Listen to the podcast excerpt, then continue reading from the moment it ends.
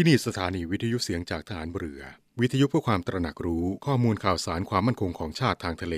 รายงานข่าวอากาศ และเทียบเวลามาตรฐาน จากนี้ไปขอเชิญรับฟังรายการ นาวีสัมพันธ์ครับ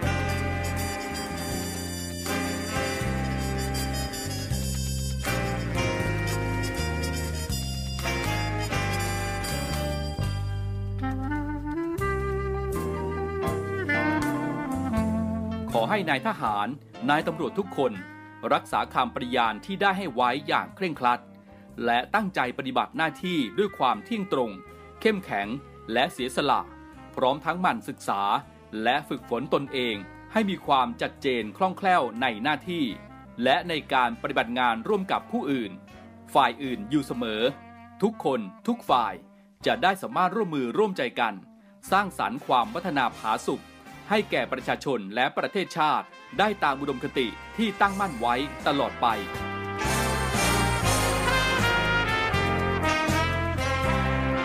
พระราชดำรัสพระบาทสมเด็จพระเจ้าอยู่หัว ในพิธีสวนสนามถวายสัตย์ปฏิญาณของทหาร ตำรวจเนื่องในพระราชพิธีบรมราชาพิเศษ พุทธศักราช 2562 ในวันที่ 18 มกราคม 2563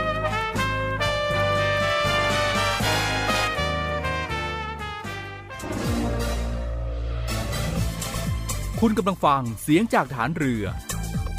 ทุกความเคลื่อนไหวในทะเลฟ้าฝั่งรับฟังได้ที่นี่เสียงจากทหารเรือ กับช่วงเวลาของรายการนาวีสัมพันธ์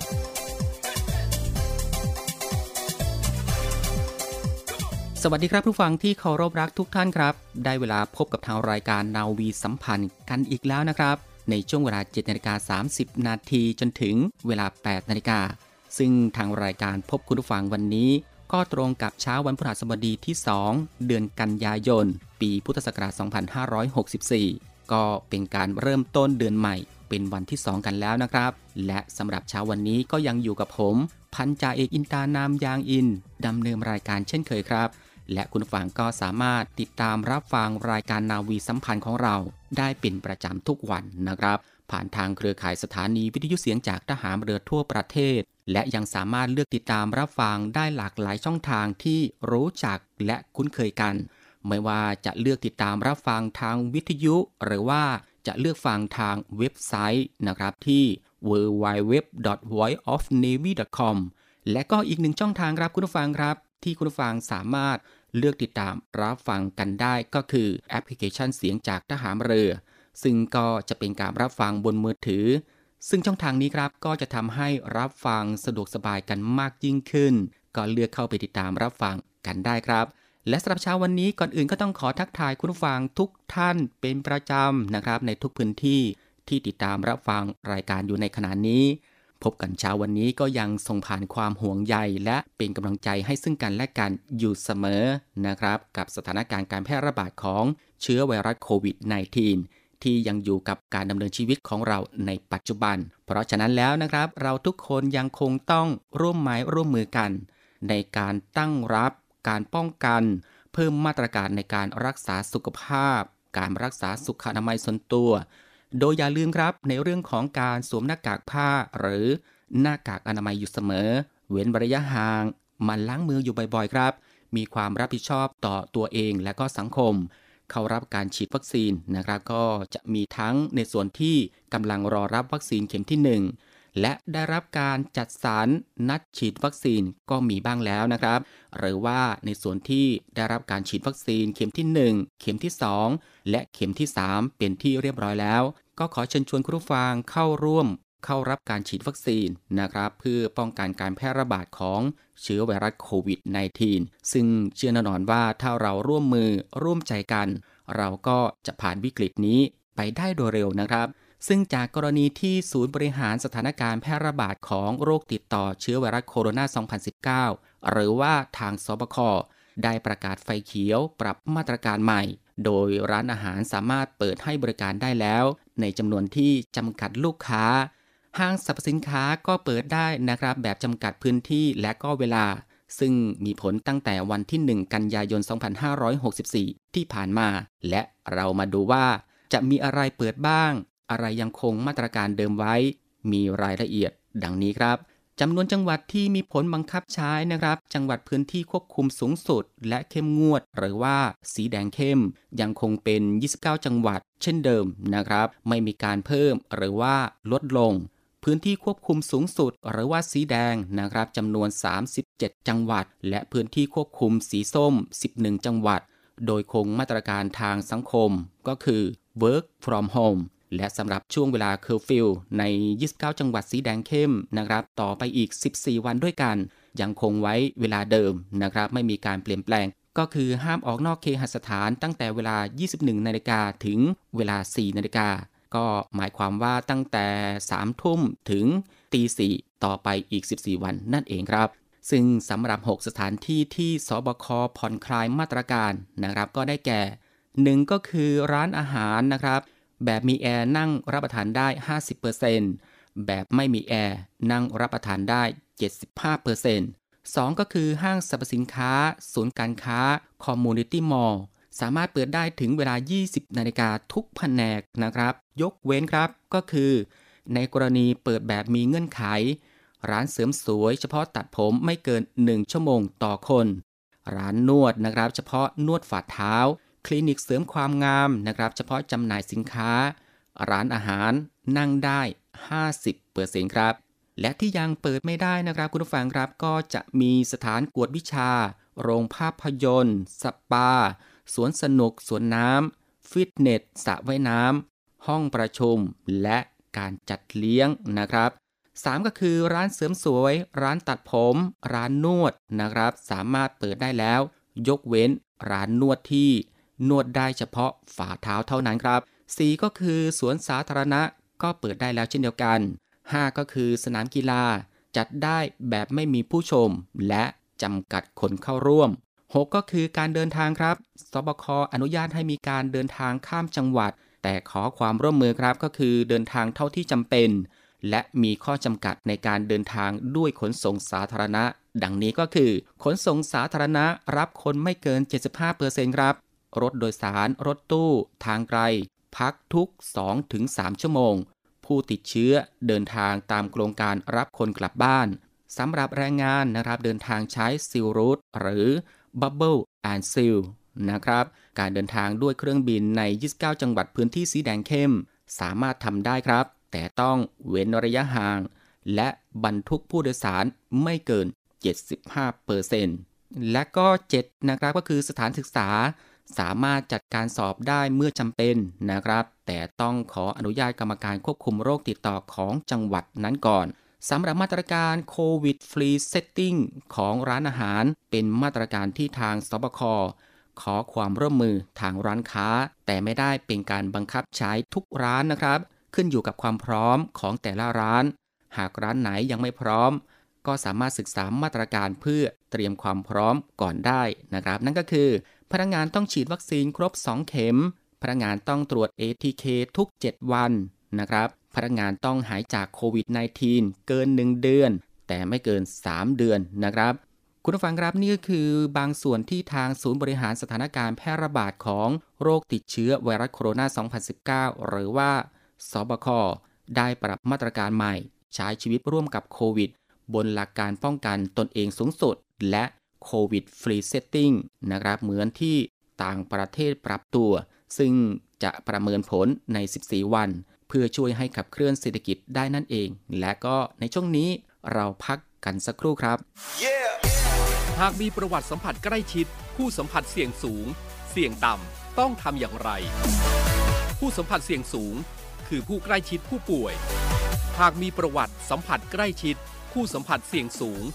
หรือผู้ใกล้ชิดผู้ป่วย ต้องเข้ารับการกักกันโรค ตรวจหาเชื้อจากทางห้องปฏิบัติการ หากมีประวัติสัมผัสใกล้ชิด ผู้สัมผัสเสี่ยงต่ำคือผู้ใกล้ชิดผู้สัมผัสเสี่ยงสูง สังเกตอาการ 14 วัน หลีกเลี่ยงไปในที่ชุมชน เว้นระยะห่าง สวมหน้ากากอนามัย หมั่นล้างมือ แยกรับประทานอาหาร หรือแยกสำรับ ผู้ที่ไม่มีความเสี่ยง คือผู้ใกล้ชิด ผู้สัมผัสเสี่ยงต่ำ หากมีประวัติสัมผัสใกล้ชิด ผู้ที่ไม่มีความเสี่ยง ไม่ต้องกักตัว ไม่ต้องตรวจหาเชื้อ พบกับอีกหนึ่งช่องทาง ในการติดตามรับฟังสถานีวิทยุในเครือข่ายเสียงจากทหารเรือทั้ง 15 สถานี 21 ความถี่ ผ่านแอปพลิเคชันเสียงจากทหารเรือในโทรศัพท์มือถือระบบ Android เพียงเข้า Play Store พิมพ์ค้นหาเสียงจากทหารเรือ จากนั้นดาวน์โหลดแอปมาติดตั้ง ก็สามารถเลือกรับฟังสถานีและความถี่ที่ต้องการรับฟังได้ แล้วมารับฟังไปพร้อมกันนะครับ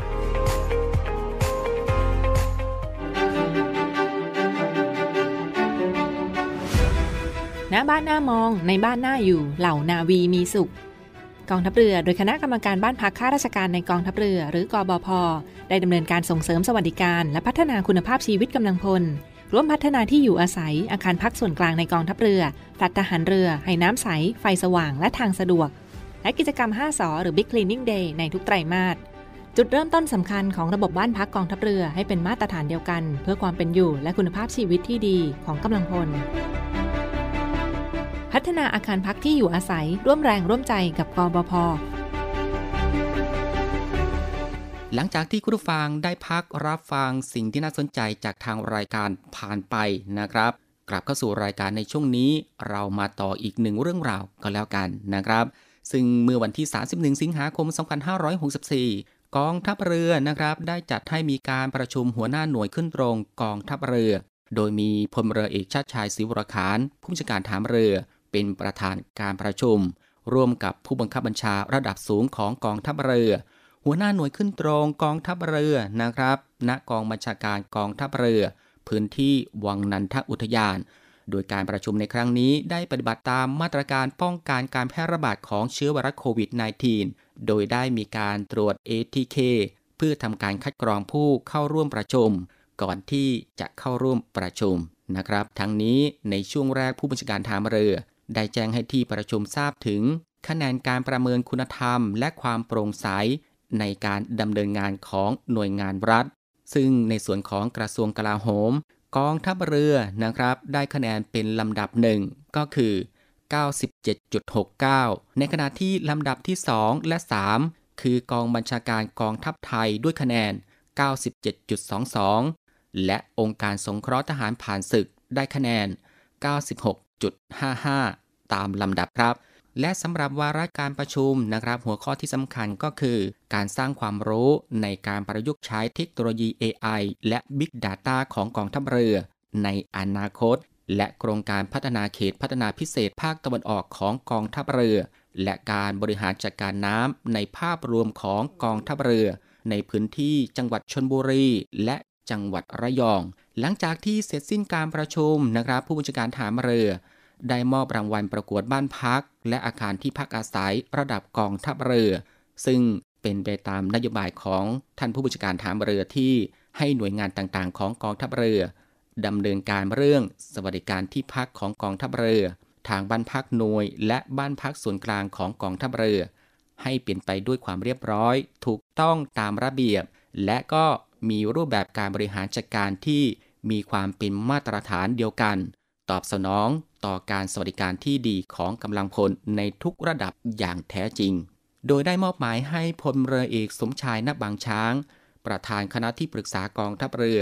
เป็นประธานกรรมการบ้านพักข้าราชการในกองทัพเรือ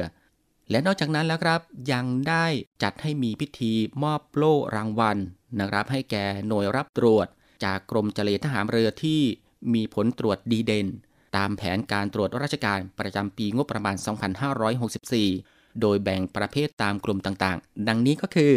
กลุ่มที่1นนะครับ การตรวจพิเศษ หน่วยที่มีหัวหน้าหน่วยชั้นยศพลเรือโทขึ้นไปนะครับ ชนะเลิศก็ได้แก่ กรมอู่ทหารเรือครับ กลุ่มที่2นะครับก็คือการตรวจพิเศษ หน่วยที่มีหัวหน้าหน่วยชั้นยศพลเรือตรี ลงมาถึงนาวเอกพิเศษ ชนะเลิศนะครับ ก็ได้แก่กรมรักษาฝั่งที่ 1 หน่วยบัญชาการต่อสู้อากาศยานและรักษาฝั่ง กลุ่มที่ 3 เป็นการตรวจพิเศษหน่วยที่มีหัวหน้าหน่วยชั้นยศนาวาเอกนะครับ ลงมาถึงนาวาโท ชนะเลิศได้แก่กองการฝึกพลทหาร ศูนย์การฝึก หน่วยบัญชาการนาวิกโยธิน กลุ่มที่ 4 การตรวจพิเศษหน่วยเฉพาะกิจนะครับ ชนะเลิศก็ได้แก่ หน่วยเรือรักษาความสงบเรียบร้อยตามลำน้ำโขงเขตอุบลราชธานี และก็กลุ่มที่ 5 กลุ่มสุดท้ายนะครับ เป็นการตรวจตามปกติ การตรวจตามนโยบายผู้บัญชาการทหารเรือนะครับชนะเลิศก็ได้แก่กรมการสื่อสารและเทคโนโลยีสารสนเทศทหารเรือ ซึ่งในกลุ่มนี้กลุ่มที่ 5 การตรวจตามปกติ การตรวจตามนโยบายผู้บัญชาการทหารเรือประจำปีงบประมาณ 2564 มีพลเรือโทกฤษดาประพฤติธรรม เจ้ากรมการสื่อสารและเทคโนโลยีสารสนเทศทหารเรือ เป็นผู้รับมอบโล่รางวัลดีเด่น ผลการตรวจราชการนะครับ จากพลเรือเอกชัดชายศรีวรขาน ผู้บัญชาการทานเรือ และเรามาส่งท้ายในช่วงนี้กับบทความทางศิลธรรมและวัฒนธรรม ของกองอนุศาสนาจารย์กรมยุทธศึกษาทานเรือ ที่ทางรายการได้นำมาให้ติดตามรับฟังเป็นประจำทุกๆ วันพฤหัสบดีนะครับ ได้เวลาแล้วครับ ไปพบกับพันจ่าเอกสุประชัย เหลือสืบชาติครับ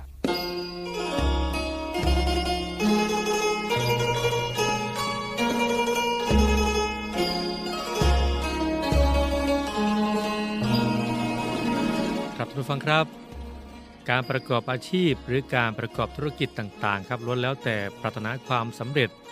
ดังที่พระพุทธองค์ตรัสไว้ว่า คนที่จะสมปรารถนาและความเจริญรุ่งเรืองในหน้าที่การงานครับควรยึดมั่นในหลักธรรมเจ็ดประการครับคือ 1. ครับอุทานะมีความเพียร คือขยันหมันเพียรไม่เกียจคร้าน มีความรับผิดชอบในหน้าที่ที่ได้รับมอบหมาย 2. ครับสติ คือระมัดระวังตนอยู่ตลอดเวลา ควบคุมสติอารมณ์ไว้ได้ คิดก่อนทำก่อนพูด 3. ครับสุจิกัมมะ คือทำงานด้วยความซื่อสัตย์สุจริตโปร่งใส ไม่ก่อทุกข์ก่อโทษแก่ใคร ประกอบแต่งานที่สุจริต งานที่ชอบด้วยกฎหมายและศีลธรรม 4. ครับนิสัมมการี คือมีความละเอียดรอบคอบใคร่ครวญพิจารณาอย่างถี่ถ้วนนะครับ 5. ครับสัญญตะ คือมีกิริยามารยาทเรียบร้อยหน้าเลื่อมใส สงบสงี่ยมเจียมตน ไม่โอ้อวดตัว ไม่ข่มเหงผู้อื่นด้วยกิริยาอาการ หรือคำพูด ไม่ดูหมิ่นคนอื่นที่ด้อยกว่าตนนะครับ 6. ครับธรรมวิหารี คือมั่นคงอยู่ในศีลธรรม ยึดธรรมเป็นหลักในการดำเนินชีวิต และ 7 ครับ อัปปะมัตตะครับคือ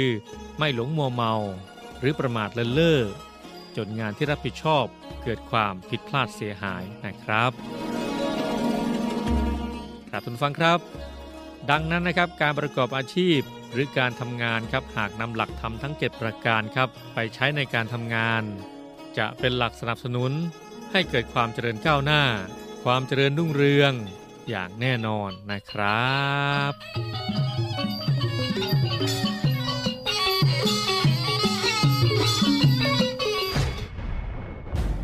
หารเรือ ช่วยคนไทย สู้ภัยโควิด -19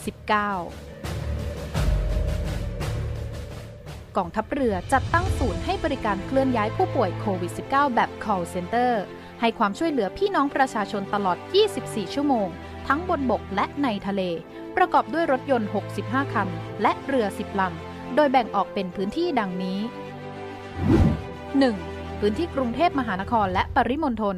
โดยกรมการขนส่งทหารเรือ สนับสนุนรถบรรทุกขนาดใหญ่ 2 คัน และขนาดเล็ก 2 คัน สอบถามโทร 024755238 และ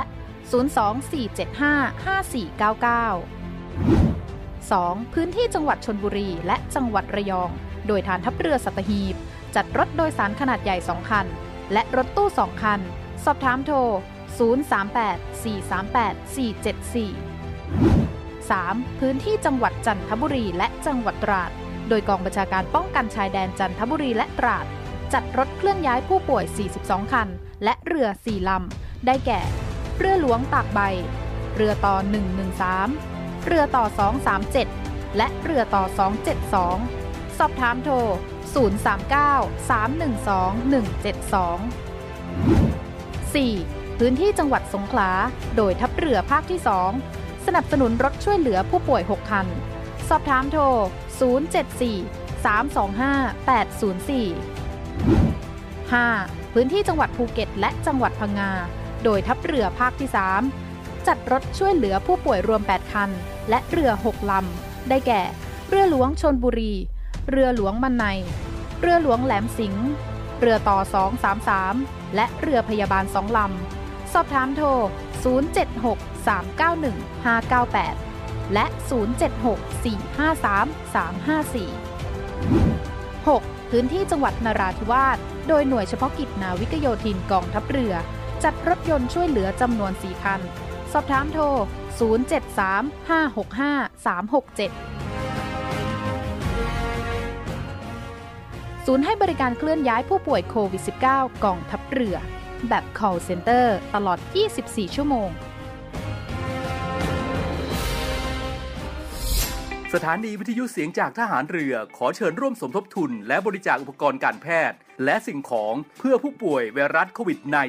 -19 ร่วมสมทบทุนมูลนิธิสมเด็จพระปิ่นเกล้า โดยบริจาคผ่านบัญชีธนาคารทหารไทยจำกัดมหาชน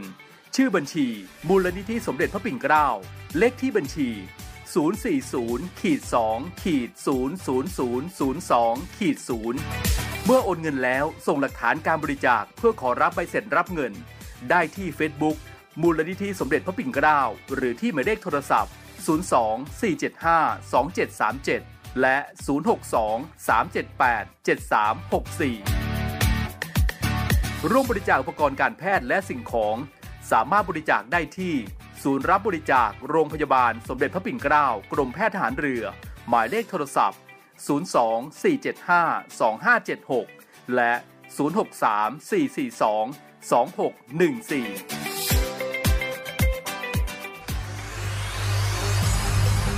การทุจริตคอร์รัปชันเป็นภัยคุกคามต่อความมั่นคงของชาติ มาร่วมสร้างความใสสะอาด ปลอดจากพฤติกรรมการทุจริตประพฤติมิชอบ สร้างความโปร่งใส และประสิทธิภาพของกระบวนการทำงานในกองทัพเรือ เพื่อให้ข้าราชการและลูกจ้างของกองทัพเรือ ประพฤติปฏิบัติงาน โดยเน้นผลงานการมีคุณภาพ ความซื่อสัตย์สุจริต และการมีจิตสำนึกในทางที่ดี เพื่อให้ข้าราชการกองทัพเรือมีเกียรติและศักดิ์ศรี มีความภูมิใจ มีขวัญและกำลังใจในการทำงาน เพื่อให้กองทัพเรือมีภาพลักษณ์ที่ดีจนเป็นที่ยอมรับชื่นชม เชื่อถือศรัทธา พึงพอใจ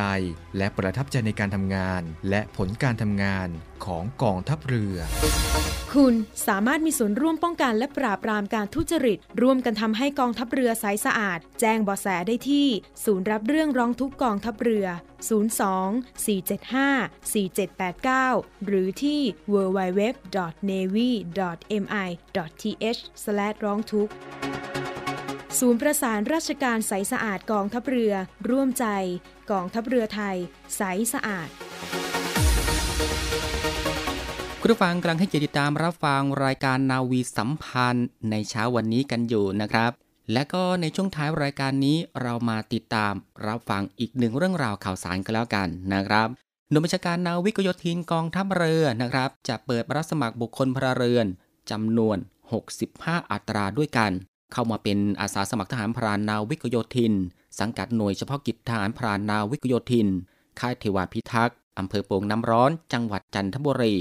คุณสมบัติเพศชายอายุไม่ต่ำกว่า 18 ปี และไม่เกิน 30 ปีจำนวน 63 อัตรา และเพศหญิงนะครับ อายุไม่ต่ำกว่า 18 ปี และไม่เกิน 25 ปี อีกจำนวน 2 อัตราด้วยกัน เปิดรับสมัครทางอินเทอร์เน็ตนะครับ ระหว่างวันที่ 20 ตุลาคม 2564 ถึงวันที่ 3 พฤศจิกายน 2564 ตลอด 24 ชั่วโมง ไม่เว้นวันหยุดราชการ และจะทำการปิดรับสมัครนะครับในวันที่ 3 พฤศจิกายน 2564 เวลา 16 นาฬิกา การรับสมัครนะครับสามารถรับสมัครทางอินเทอร์เน็ตได้ที่เว็บไซต์ www.marineranger.com สำหรับการชำระเงินนะครับชำระได้ที่เซเว่นอีเลเว่นทุกสาขา โดยการนำใบแจ้งการชำระเงินจากการสมัครทางอินเทอร์เน็ตนะครับไปชำระที่เซเว่นอีเลเว่นและสามารถตรวจสอบรายชื่อและวันทดสอบร่างกายได้นะครับในวันที่ 8 พฤศจิกายน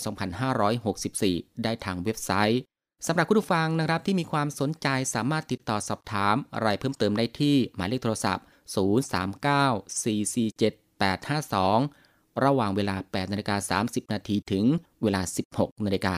30 นาทีก็ขอทวนอีกครั้งหนึ่งก็แล้วกันนะครับสำหรับคุณผู้ฟังที่มีความสนใจที่จะสมัครเข้าเป็นทหารพรานนาวิกโยธิน สังกัดหน่วยเฉพาะกิจทหารพรานนาวิกโยธิน ค่ายเทวาพิทักษ์อำเภอโป่งน้ำร้อน จังหวัดจันทบุรีนะครับ ก็สามารถสมัครได้ ระหว่างวันที่ 20 ตุลาคม ถึงวันที่ 3 พฤศจิกายน 2564 ตลอด 24 ชั่วโมงนะครับ และก็จะทำการปิดรับสมัครในวันสุดท้ายก็คือวันที่ 3 พฤศจิกายน 2564 เวลา 16 นาฬิกา และคุณผู้ฟังสามารถสมัครทางอินเทอร์เน็ตนะครับ ได้ที่เว็บไซต์ www.marineranger.com นะครับ และคุณฟังที่มีข้อสงสัยนะครับ สามารถติดต่อสอบถาม รายละเอียดเพิ่มเติมได้ที่หมายเลขโทรศัพท์ 039-447-852 นะครับ ระหว่างเวลา 8นาฬิกา30 นาทีจนถึง เวลา 16นาฬิกา30 นาทีครับ คุณฟังครับมาถึงตรงนี้รายการนาวีสัมพันธ์เช้านี้ ก็ได้หมดเวลาลงแล้วครับ ติดตามรับฟังรายการของเราได้ใหม่ ในเช้าวันต่อไป ตั้งแต่เวลา7นาฬิกา30 นาทีจนถึงเวลา 8นาฬิกาสำหรับวันนี้ผมพันจ่าเอกอินตานามยางอินพร้อมทั้ง ทีมงานนาวีสัมพันธ์ทุกคน ต้องลาคุณผู้ฟังไปด้วยเวลาเพียงเท่านี้นะครับ ขอพระคุณคุณผู้ฟังทุกๆทท่านที่ให้เกียรติติดตามรับฟัง ก็ขอให้คุณผู้ฟังมีสุขภาพร่างกายที่แข็งแรง และมีสุขภาพจิตใจที่เข้มแข็ง โชคดี มีความสุขทุกๆทท่าน สวัสดีครับ